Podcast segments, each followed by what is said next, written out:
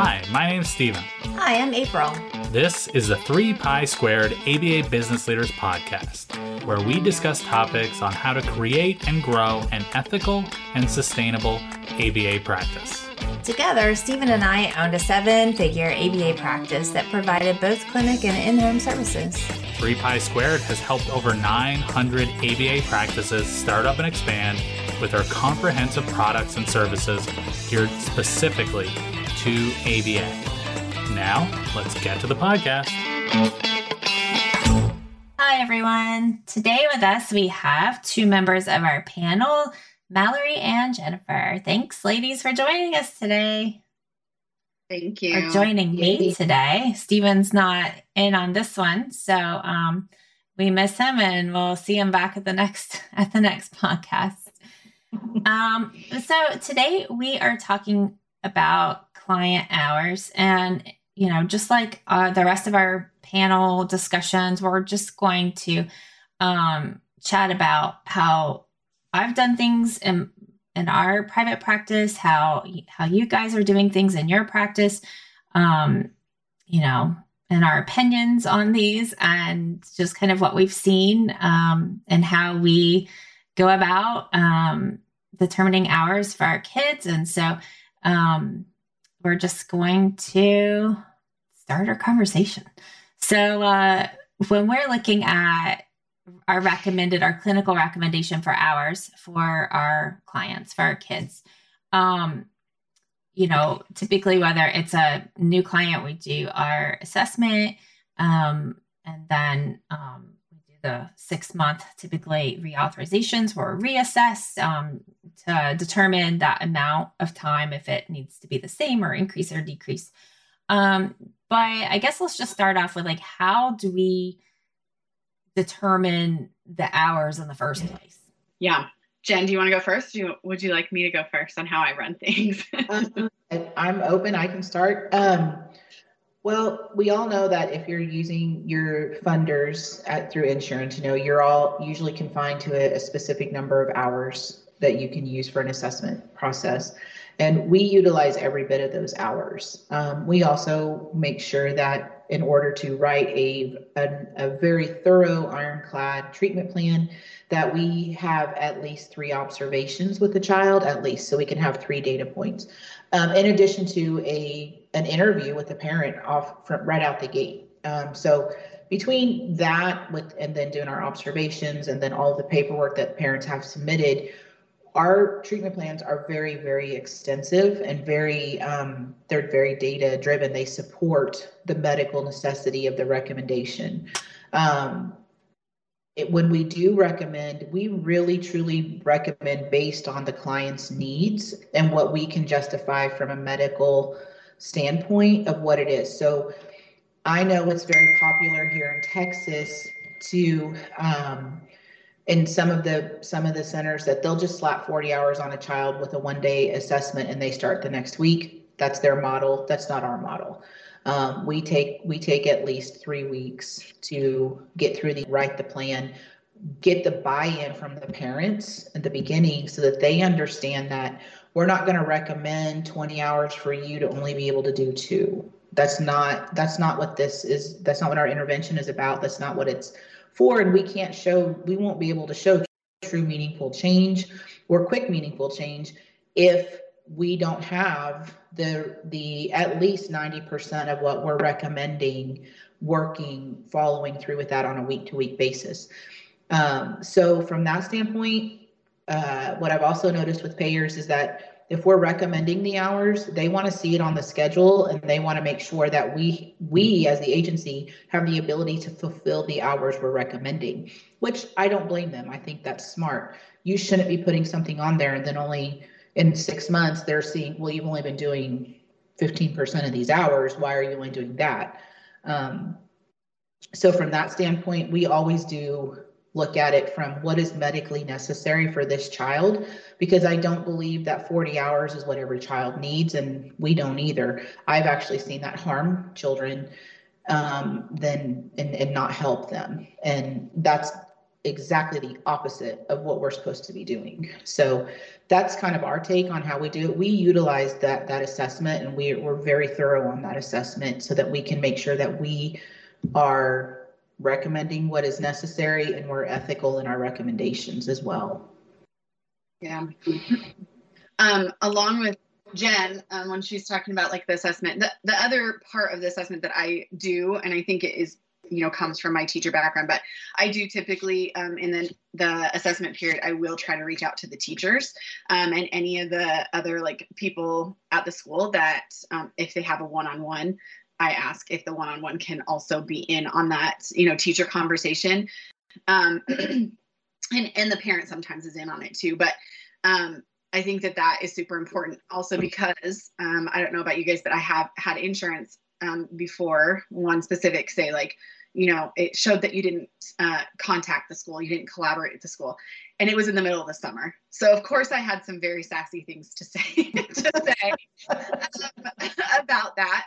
But um, you know, I, I, do think that that is important, and I think that they do look at that uh, when you're, requ- you know, requesting hours, and then you're reporting that they go to school eight hours a day right? You cannot, you know, request 30 hours and then they go to school and then not have in the plan saying, you know, the parent um, has chosen to, you know, pull the child out of school for X amount of time to be able to receive the one-on-one services, and this is why. And oftentimes, right, um, when I'm collaborating with the teachers, that the entire team does come to a decision that, hey, uh, we can't provide them what they need at school. We've taken data and we can't justify getting a one on one at school. Um, and so the one on one at home is more beneficial than them being at school, right? They get half a day of the socialization um, and then half the day with ABA. So, um, so yes, you say yours is about three weeks. Mine takes actually about a month. Um, I feel like I, well i have been accused by some families like of me being very slow but the thing is is a lot of times i have a lot of the information pulled within the first two weeks and i've already plugged it in but i need to step away from it before coming back to it and then making sure like hey that does not make sense like that does not you know like that goal that i put in there this is what i had originally envisioned that to look like and yeah, now that I'm looking at it again, I, I, have to change the parameters. I have to, you know, work um, work into that a little bit more. Um, so yeah, mine takes about a month. Um, then as far as like the hours, um, I recently just had a pretty significant interaction with an insurance company because um, I had one one kiddo who had some significant, I guess, like obsession with scissors, and obviously the the use of scissors was not functional and it was somewhat you know could end up being harmful. They they definitely were not like stabbing it or using it as a weapon but there was hair cutting there was cutting of clothes there was you know like almost more um like a curiosity of like what is this going to do? How are people going to respond? But and so i did put in a cutting program in there to use it as a functional you know goal. And of course some of them don't like fine motor things. Um and they said, you know, at the end of the day, they didn't want me to have that in there and said that it would take three hours a week to teach those skills. Um, which I giggled because then if I was like, I looked at the goals and what I had put in there, right? And so I said, okay, well, if, if you're going to assign three hours to a, you know, safety, a scissor safety program, then assigning three hours to every other goal, well, that's well above 15 hours. So, um, can you hear it? Yeah, I'm hearing that sound again. Mm-hmm.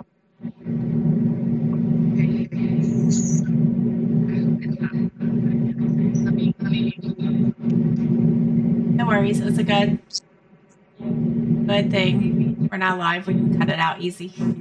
Okay. No worries. Okay. So so anyways so i kind of giggled at that and i and i did um, we did have a peer review and i did you know comment on that um, and they didn't really say much. they didn't really have a lot to say about that.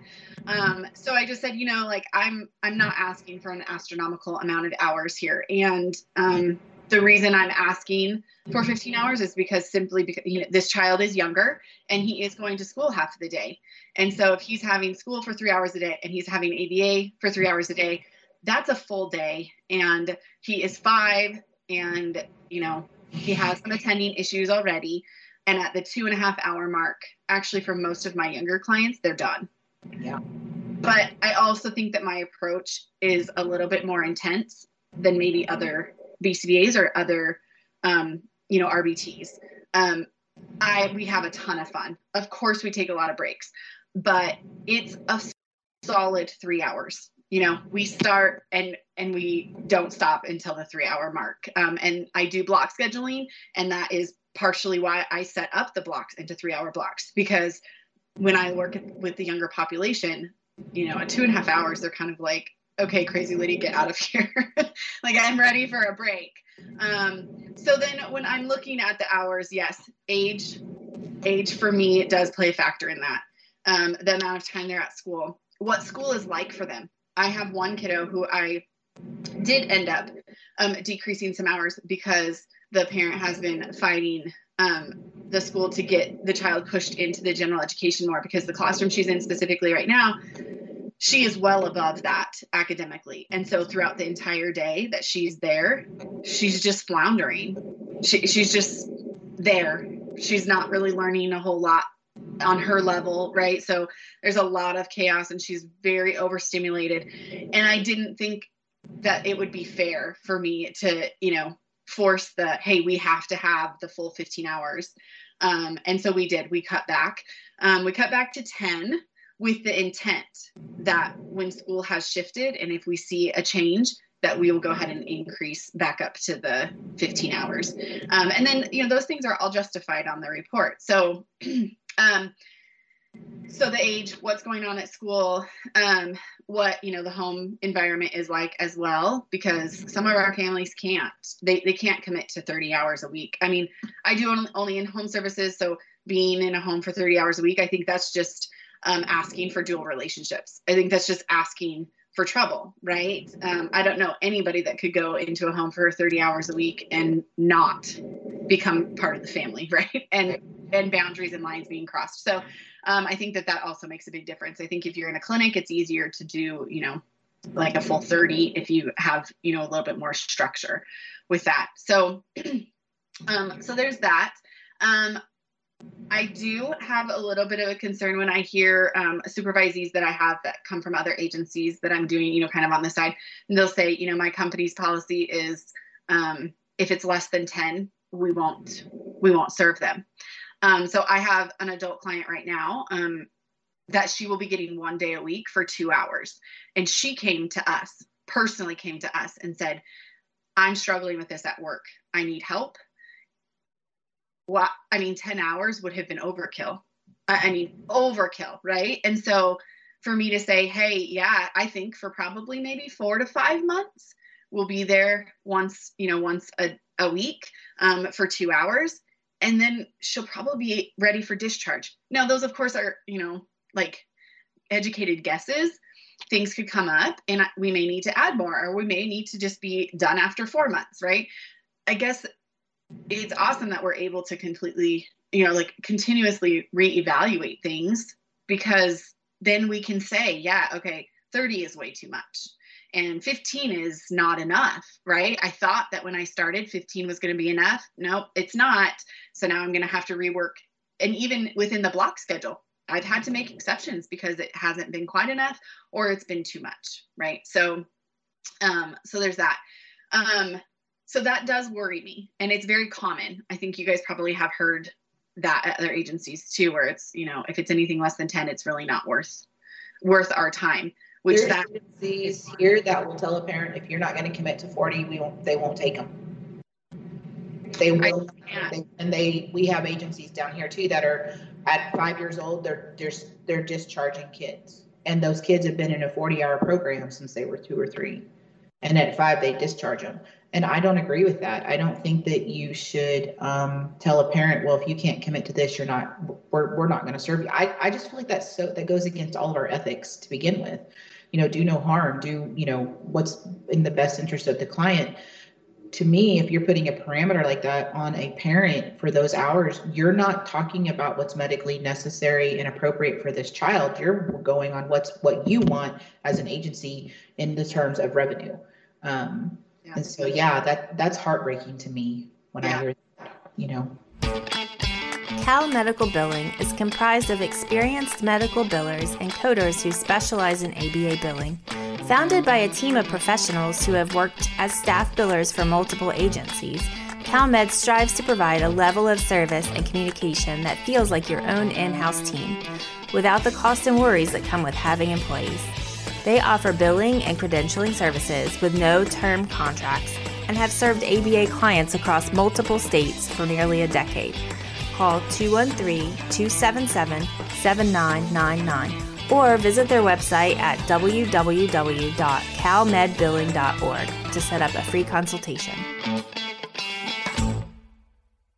Yeah, I do. I do also have an experience with um, another agency who actually only does a 12 week program it's an intense 12 week program and that's really hard because i get a lot of those kiddos from that program um, and you know my wait list is full of them and that's the sad part is that most of the parents will um, you know they'll say we saw a lot of progress. It was in clinic. We saw a lot of progress um, when they would you know be done with the 12 weeks but then they're on a wait list for another year before they get services again. So then i i'm always wondering what the medical you know like request for those hours and that time frame and how it's being presented right? Because i guess maybe the idea that you know 12 weeks is better than no weeks but i guess i have a hard time kind of wrapping my head around that because then when they do come to me and they've had a long break i'm starting from the beginning again right? So I, I don't know. I feel like that might be kind of a waste of resources. Um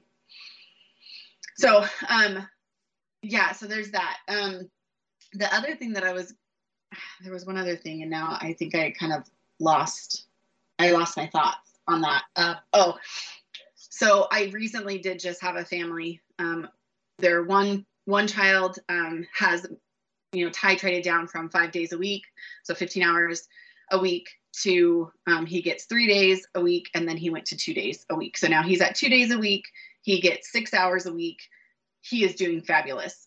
I mean, fabulous. Their youngest child now has just gotten diagnosed, and um, you know they're looking into getting ABA services for that child. And you know we've talked about it. The reality is, it's expensive, and it's this family that it, they are working their tails off to provide what is best for their children. And so when we were talking about it, and you know, for a family to be able to be vulnerable and honest and be like, you know, I want them in ABA services, but I don't know financially if we're going to be able to. How can I honestly look at them and say, okay, well, if you can't commit to the 15 hours that I think he needs, right?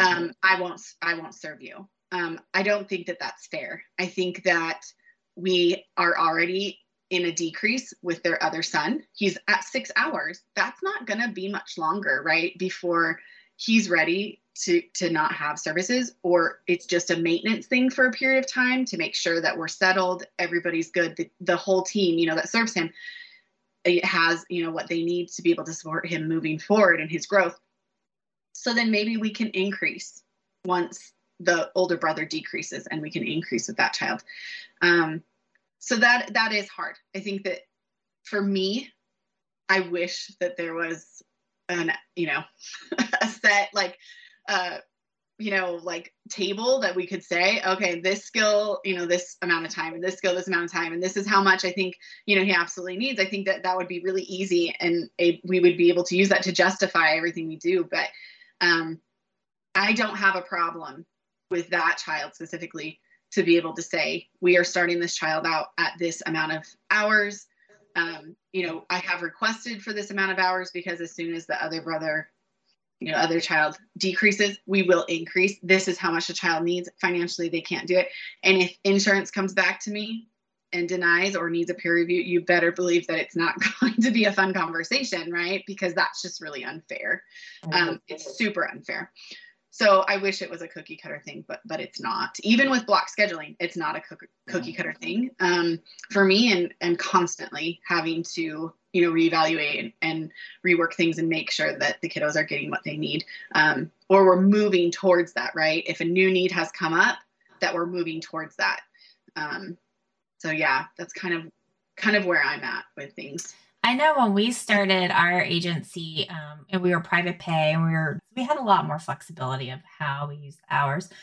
My biggest, and it was even written in our mission statement. Like my biggest thing was like meeting the parents where they were, like, um, you know, offering services at the time of day that the family needed. Now, of course, that was I was like in my G world at that point because there was only so much that you can do to that piece. Mm-hmm um, or you're going to be having a, a staff, um, you know, working 6 a.m. to 8 a.m. every morning and 6 p.m. to 8 p.m. every night because of the like morning and uh, nighttime routines, which a lot of our families struggled with. Um, and so we did make sure that we had, we did support them, like at least the BCBA would be able to come up and be able to go out and observe during some of those crucial times to really be able to see it um, and to work with the families even when we had to provide services during the day to like work on the skills around that. But and one of the things that even as we started to get more limited on how we could do the scheduling itself, um, when it came to the hours, we really tried our best to have like conversations with the families of like, here's our recommendation and why, and then listen to them. And that was something that I hope, I hope that the clinicians that worked with my company over the years, you know, it's something, you know, we started, we, I think I got better at it over the years, but I hope some of them, um, were able to we were able to work together on this and learn how to support the family and listen to their needs listen to like what their their their culture, their family culture, and their values, and what else they have going on. If they have other children, whether they're on the spectrum receiving services or not, you know, their work schedules, their relationships, their if they're a multi generational family living, you know, together or whatever it may be. Um, saying, okay, yeah, this three year old, we suggest, you know, we recommend 30 hours. This is why. The family says we can do four. Okay going back to them and saying, okay, here, you know, let's talk about the priorities. Let's talk about like um, prerequisite skills. Let's talk about, I don't know, what can we ethically work on in these four hours? And if it's a, I mean, there were sometimes there were situations where working four hours with that child would be more detrimental than helpful. And so, but then we would give them other resources or, you know, agencies or whatever to look into, and we would help them to try to get what they needed.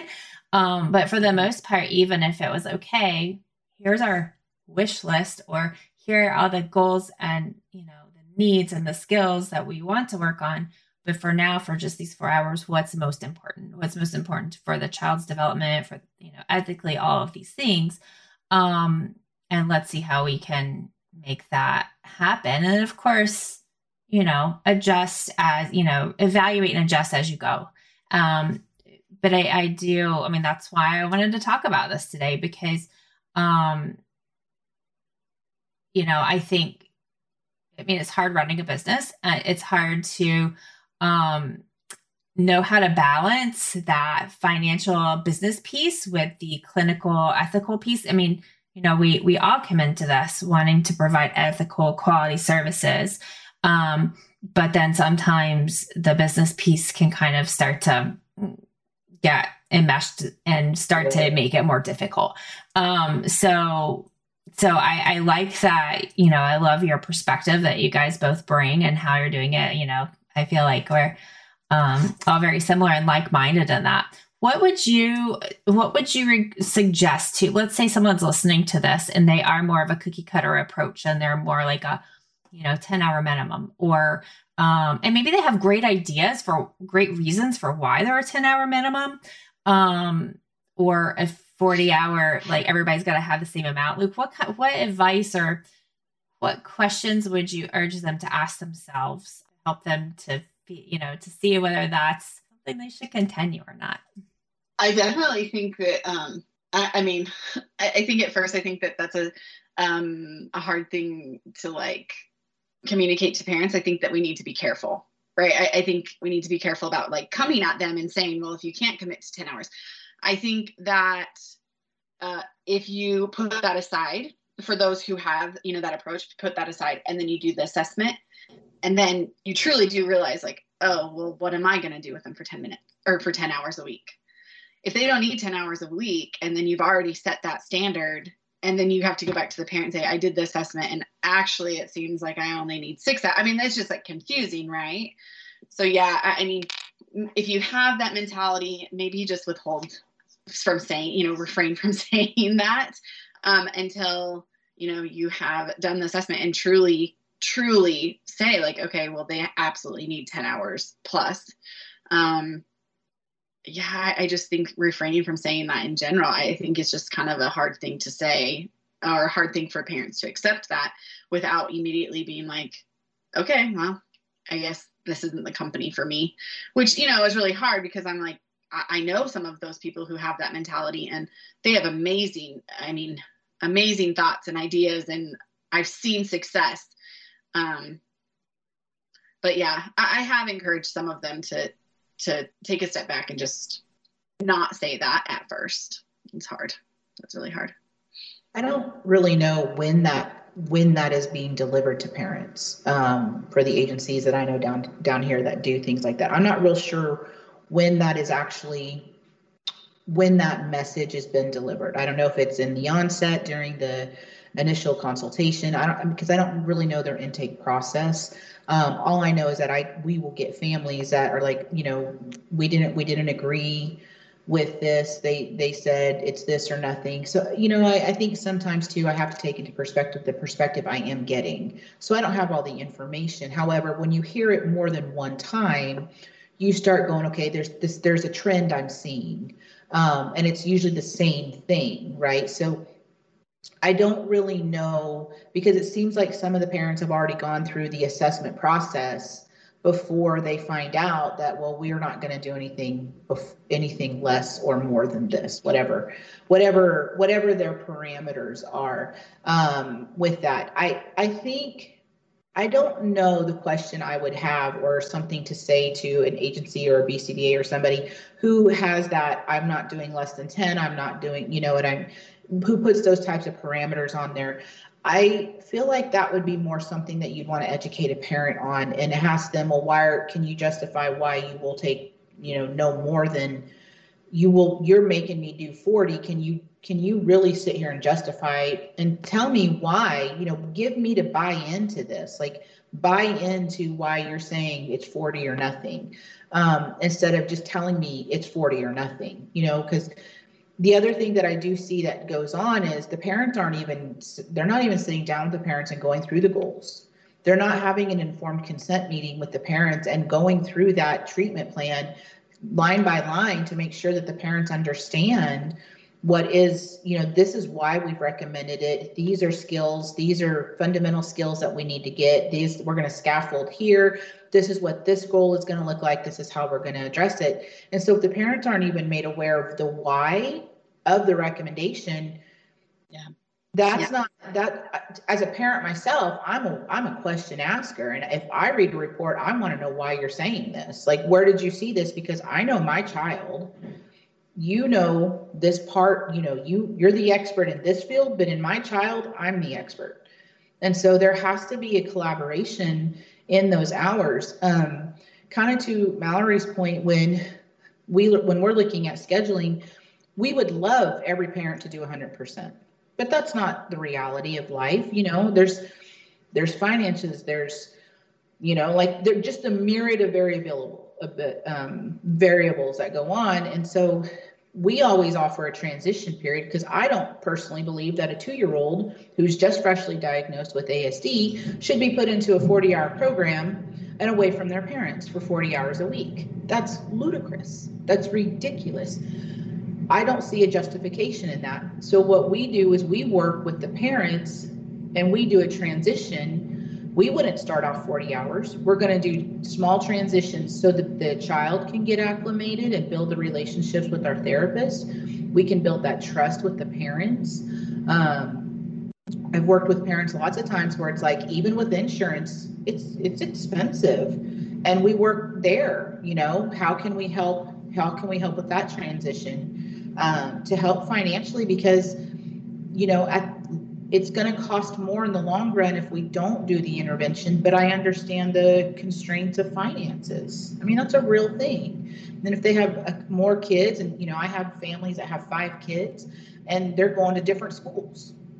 And you have to take all of that into consideration. And we can't penalize a parent who's trying to do the best for their child, but they have their entire family to look at. And so all you can do is just say, listen, we are recommending this. Here's our plan. Here's how we want to do it. In the interim, if you can't, if you're unable to do the recommended hours, what can we do to help bridge that gap? So, okay, we're going to maybe do a little bit extra on parent training, you know, um, in, in addition to what we already do. Here's what we want you to do at home so that you can help bridge that with what we're doing. So at least there's continuity. Let's let's pare down our our goals and start where it's really important to build on and we're all going to work on this. And then as things that you know are able to we can add more hours into their week or their day then let's start doing that. But the first, the most important part is you have to have buy-in on the parents. If they don't have buy-in it doesn't matter.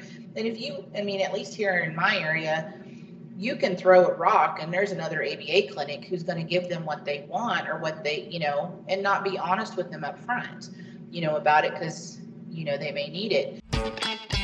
At Element RCM, our vision is a childhood for every child, and our mission is to strengthen all who improve the lives of children. How do we do that? Through our billing and insurance expertise that we've gained with our founding team's 20 plus years of expertise in the ABA field. We have a singular value proposition to improve your cash collection rate and velocity we understand you because we've lived it. It's hard to battle with insurance companies. At Element, we work with all size providers from single BCBA startups to multi state large organizations. What's our advantage? We're a billing and insurance company built by ABA owners for ABA owners. Make more money, gain more time, worry less. We help you with your core ABA business so you can do what you love. Find us online at www.element.com rcm.ai. I just think I just think you shouldn't be putting parents over a barrel. And I do understand the business. And you're right, April. The, the bigger you get as an agency, the more business stuff has to come into play because in a perfect world, 6 a.m. to 8 p.m. is what we would be doing to help help our kids, right? Those are the but in reality, you have staff you have to take care of and your staff can't work 6 a.m to 8 p.m they have a life.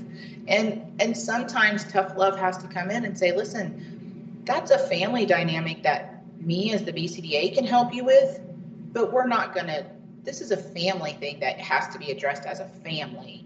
That's not a therapy goal you know but we can help you set these up to make this successful for your family. But we have policies, and I swore when I started my company, I would never be a policy and procedure person. Like, oh my gosh, that's just the, the four letter word. I'm not going to have all these, and and I'm not going to be, you know, strict, and we're not going to do this. And the reality of it is, though, every person wants boundaries and needs to know what they're operating in. Parents are not an exception to this. They need to know what are the expectations and what do you need from me and how does this relationship work? And the relationship starts off in your assessment process, transparency, the solid goals, parent input, collaboration, coordination, and care with other with schools and other professionals. All of that needs to be in it in that first when you're first taking on your your client. Um, I personally, if I don't see hours decreasing uh, on uh, on next authorizations, even if it's two hours, I'm questioning what's going on that we are not seeing these hours decrease because is there is has something happened? What's going on? Are we not getting it because to me the whole goal is that we're working ourselves out of a job to begin with. And i think that that's important to relay to parents. This is a transition journey not a forever journey and we should be seeing decreases and if we don't then we need to have a real honest conversation I have noticed more and more with payers on that if you're very honest with things with the payers, they're more willing to work with you as well. I was on a conversation with a payer and he was like, Well, how come you couldn't do this many hours? I said, Well, he's still in school. And he said, Okay, well, can you, if we amend it to when he's not in school, I will amend that when he's out of school to add those hours back in if that's what you need. And I was like, wow, that's the first time I've ever heard that. That so the fact that I'm seeing a trend in payers starting to even recognize these cultural and familial things that are going on is I'm actually kind of excited about that because I'm hoping, wow, hopefully there's really going to be a true relationship here between payers and providers that will really honestly allow us to do what we need to do and help get the kids and the parents through this journey. But we're actually working as a cohesive team instead of the payer saying, nope, this is all you're getting and you're going to have to justify everything moving forward. That's not that's not what this should look like. But um, we always tell our parents, we work with all of our parents on their scheduling. We work to accommodate them to the best that we can. And we always will guarantee the hours, but we can't always guarantee the days that they're going to want those hours. And that's what we tell them up front. Look, we'll guarantee that we can provide you what we're recommending, but I can't guarantee it's going to be exactly the schedule you want. Um, we are primarily center based, so that does help us a little bit in that sense.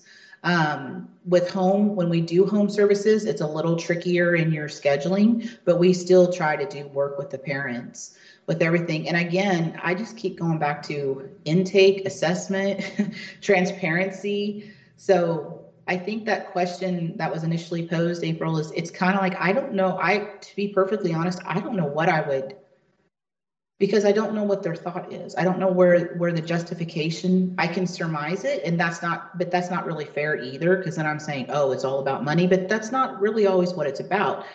A good BCBA knows their knows their forte and is going to know the, the clientele that they want to really focus on too. So I think that there's some of those types of things that probably come into play on that as well. You know, I I just don't. I, I that's a really good question. I don't think I have an answer for it, other than I would err more on the side of the parent saying, please, please tell me why you're recommending this and help me buy into this because my two year old being at your center for 40 hours is not sitting well with me. I just can't have my child away from me that long at this age, you know? So that's kind of my They could, um, I think we could I mean, we could ask them to even just to think about like how to structure um, a session for a child that you're saying you have to have 10 hours or you have to have 40 full hours, right? Um, and that's just kind of how mine my mind works in general. And when I hire people um, to work specifically with the younger ones, I kind of give them this template of like, this is kind of how I go into session. And, you know, I prep session and then I break up my session into like 15 to 20 minute, you know, increments that's how it works best for me. It doesn't mean that that's how it has to work for you, but it works best for me because if they're on, if they're using a picture schedule, it's very, you know, kind of cut and dry, and the child knows what's coming up next. Um, and so that kind of helps. But if you're saying, you know, for um, a young adult, you're saying, well, they have to have 10 hours. Okay, what are you going to do with that person in 10 hours? Yeah. You know, um, you have the goals. Okay, but what is that going to look like? Um, so if you can't say like, or, you know, and, and how are you, what's it going to look like for the RBT specifically? What is the RBT going to be doing with them for 10 hours? As a BCBA, I guarantee you it is a hundred times easier for me to be like, I could definitely work on things for, you know, 10 hours. I could definitely work on things for, you know, 30 hours for that child but that's how we've been trained and that's how our mind works right? We're constantly seeing the things that we can address or that we need to address with an rbt you know it's a little bit more um, compartmentalized because they have the treatment plan. These are the goals that they have to address. This is how we're going to address it. What is that going to look like? Um, and if you're getting to a place where you are like well yeah i don't know what that would look like or we're going to have end up having a lot of downtime okay then that's where we need to start guessing or like um, changing right? Those um, those hours that well you know if we're going to have a lot of downtime then we probably need to scale back the hours. Um, or if we're going to be stressed and frazzled the whole time because we can't get to everything that we want to then maybe we need to increase the hours. Yeah. Yeah, and yeah. too, like it kind of like I'm just sitting here thinking about that common sense, right? Because like when we do something and we're like practice um, a skill and it just becomes part of who we are and how we run things, like it's sometimes like tying your shoe. It's like, oh, how did I how did I learn this? How did I get this? You know. But like having that communication, that open communication with the families, with your staff too, because you know, like I'm thinking about how many times a tech came to my office and it's like, I just I I I'm getting burned out with this kid. I can't do three sessions, three hour sessions every day with this kid. Like I'm running out of things to do, especially if it's like a kid who has very limited repertoire of um you know things they like to do and um or maybe there's some extreme you know difficult you know behavior that takes a lot of mental energy or physical energy on the part of the staff um or the parent says, Wow, my kid is like a rock star the full three hours of the session. But then as soon as you guys leave, he falls apart and it's like hell for the rest of the night every time, you know, not just a, you know, like taking that feedback into consideration and being like flexible and open. Because I think mm-hmm. sometimes mm-hmm. it's like so easy for us to kind of have like our rules are like, you know, like, are like, um, rules of how we're doing things like the, just the way we do things or well this is how we do it. Like well this is how aba is you know you have two hour sessions you know or whatever right? Um but really being able to to be open and be, be flex be flexible in listening to like input and the feedback of the people working with the kids because the kids can't always communicate that to us or if they can yeah. listen to the kids right? Um you know if they're able to give that feedback like really you know listen to them especially as you get to know them. I mean it might be like yeah i don't want two hour sessions. I don't i want 30 hour yeah i mean 30 minutes with miss mallory. Well i mean let's you know you know the kid. You can talk with them and figure out what you can do with them to help them. But for the most part we are dealing with the families and the techs and like listening to their feedback um, and instead of just like, well, you got to make it work. How can we make it work? How can we make three hours work? Well, that might be part of the conversation, but like not stopping there. Maybe it does mean you need to decrease the length of the session. And, and the other thing I was thinking about, and it left my mind as I was, you know, into the other piece, but this isn't what I was thinking about, but this is another thing that as you guys are talking that I would, that came to mind was like cancellation rate too.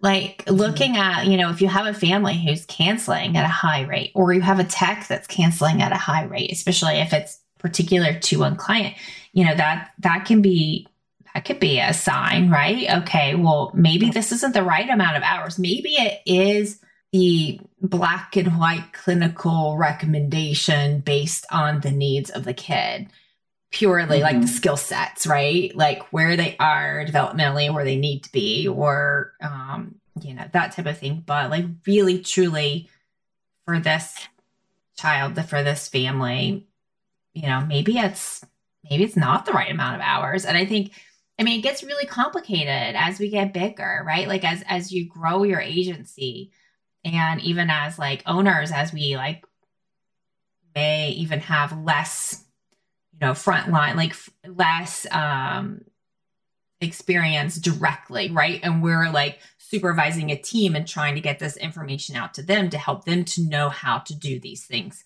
Um it, it really I, I mean and and not to be saying negative things about payers i love how you brought some positivity about that and when you're talking jen but the there is some rigidity of like looking at medical necessity. Like, okay, well, you have this amount of goals, you have this amount of hour per goal that you can request and you know you have to have like data on all of these goals you have to have you know like it, it i mean it can it's tough like i'm not i don't want i'm not saying that like i think all of you guys out there who maybe like have it have a very specific cookie cutter like uh, or a standard for hours um you know or it might you might that just might be where you where the way you can do it. Like that just might be how you can fit this puzzle to pieces together to make it work because it is complicated. Because if you start to like oh okay well now what do i do? Okay let's say okay now little johnny does need like two hours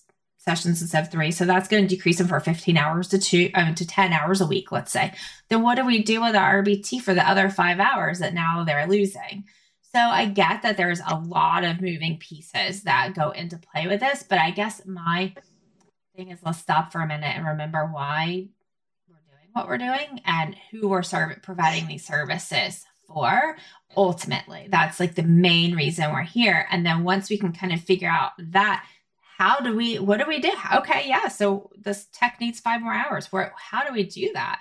And I think um, the more that as BCBAs and as BCBA owners, like the more as we like have these conversations and like share with each other our ideas and collaborate with each other, um, you know, it, it's it can only help, right? I think that you exactly what I was going to say is everybody has a model. You know, everybody's model, and they've come to that model for for a, a variety of reasons. Correct. So I think if you wanted to to ask a real question, it's are you open for some? Are you open for flexibility, or is it this is what I'm doing? It there's no negotiating. I think it is incredibly important for parents who are on the fence, who know in their heart that this is what their child needs, but they're still so leery of ABA that you are missing out on an opportunity to bring the positive side of ABA when you make it that finite. By saying, I'm only going to do this if you are going to commit to this, you have just lost a person and have given a bad taste of ABA. And we all, we've had conversations about the negativity surrounding ABA. You've missed out on an opportunity to bring and, and bring somebody in and show what how wonderful this science is when we are willing to work together and it's not about my way or the highway it's about let me show you why I'm saying 10 hours, 15 hours, whatever the model is, let me show you the positive of what's going to happen when we're able to commit to this. Clients who partner with Erica's billing services maximize their reimbursements while increasing overall profitability.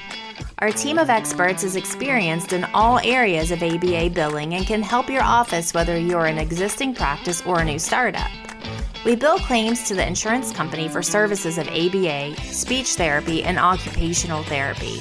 We submit authorization for initial assessments, ongoing treatment, and routine visits. We like to help ease this burden on providers by offering benefit checks. We call to follow up on claims that are not paid, denied, or stuck in processing after 30 days to make sure these claims are worked until they are paid. We provide account receivable reports to help show providers exactly where their financials and claims stand each month. Find out more at ericasbillingservices.com. But when you put a parent up against a wall and you say, This is my policy, take it or leave it, you've just lost somebody that could potentially have been a big advocate for ABA and the ability to help that child. So really reevaluating what are you in it for are you in it to really make meaningful change in these ch- these kids' lives and bring in another person who's going to support the field because I just feel like that's a missed opportunity from that. And so I think to your point on that April that's very true like reevaluate um, I think too, as business owners, we get into a set way of this is what's working. And so when we see change, we kind of just like humans in general, it's like, oh, wait, well, well, you're reinventing the wheel here. Please don't do that because this is what's been proven. And I think that, you know, in order to continue to grow as an agency, grow your staff, continue to help kids, you have to be willing to grow your mindset as well and say, 10 years ago that worked, two years ago that worked but there's been some shifts. I'm seeing some trends change. I'm seeing things, you know, I'm getting more staff. There's younger thoughts coming in, you know, be willing to open your mind and your and be willing to to embrace that change and say, you know what, that's a good idea. I've historically always only done it this way, but now I can see how this would be a great idea to try this way or bring in this or again, I, you know, get back to get back to um, why are we in this? And don't miss those opportunities of, of bringing in that parent and saying, I understand. Yes. And our policy is this. We need policies, we need boundaries. However, everything should be looked at as a case by case. You're missing out as a professional when you when you put those boundaries on yourself because you could be missing out on so many really cool new experiences as a professional as well that's going to help you um, grow in your expertise if you if you make yourself so we get therapists sometimes that will come who have never worked with a child older than five. Mm. And we work with kids all the way up into 18, 19 years old. And so it is really different when they're like, oh, I'm going to get to work with older kids. They don't know what to do. They're great with little ones, and I'm not going to take that away from them, but they're really excited about this idea of seeing and when you do that, you miss why when they're older, you see skill sets that you should have been that they should have learned at two and three and four. You're like, there's your buy-in because when they're 10, if this didn't happen at this age, this is what you're going to see at 10. And so um, everybody has their model, and I don't want to ever, you know, have a disparaging thing about that.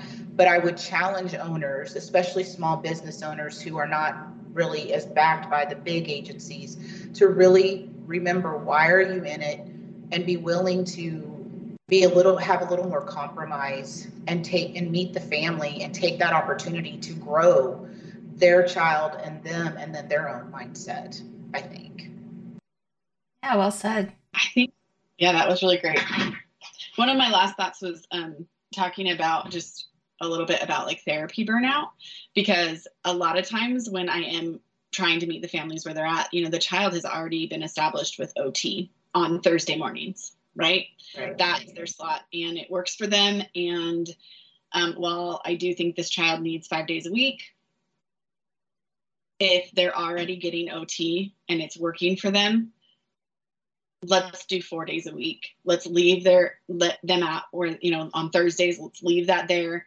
Um, if that schedule ever changes okay great. We maybe we can add that thursday. And that that is hard. It makes it really hard for scheduling. It, it, does because you know for, for my model it does make it hard for scheduling. But you know what? Um, i don't want my clients to get therapy burnout. And i you know i know most of our clients get speech ot and ABA. Some of them in Washington get hippotherapy. Some of them, you know, they get other therapies. And if they're doing all of those, man, that that is really a lot. So um, I also think too, it's it's a great opportunity for us to start crossing, um, you know, and, and, collaborating with those other um, disciplines because you know they we all have different skill sets. So I think that that's super important too. Yeah. Yeah. And you can learn from stuff. I mean, I think that's cool. Yeah. Well, um, I really appreciate you guys, uh, your time and being here today and just um, trying to to summarize the best that I can. We said a lot today. Um, but it look, you know, from my quick summary from today, you know, I believe the takeaways are the first thing is to have an involved assessment, like making sure that you're really spending time.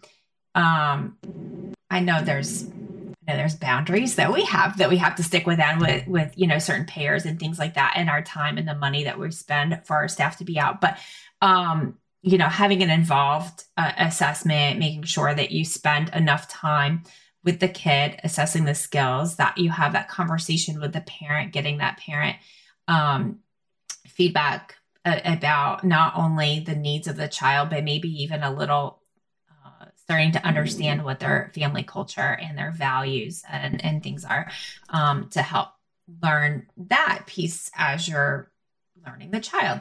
Um, and then, especially, you know, my mind keeps going back to early intervention because that's we did see kids on up into the early teen years, but for the most part, we focused on early intervention. But for those um, making sure that that involved assessment for those older children who are able to communicate their values and their needs and what's good for them. Because maybe, like, I'm thinking about my child who's not on the spectrum, but we do have other engagements that we do that he doesn't have much of a choice in.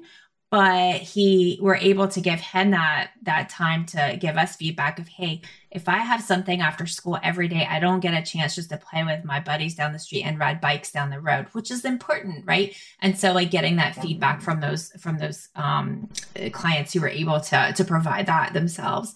And then communication with staff and families having that open communication and being being willing to listen to what they're saying about the schedule timing or the length of session or you know things like that the hours the general hours of the week um, and then open to change and flexibility um, being willing to take all of this into account and maybe do things a little differently than you've always done it. Um, and then so i guess like the the last thing that what we can end on today is like urging those of you the um, clinical directors and aba business owners um, just to take a take a couple of minutes this week um, and just kind of sit uh, with and think about how you um, how your company uh, recommends hours, how you you know determine those hours and scheduling, and check back in with like your especially if you've been in business for a few years check back in with your early earlier self um, the year that wanted to start this business and um, you know kind of remind yourself of the initial intention.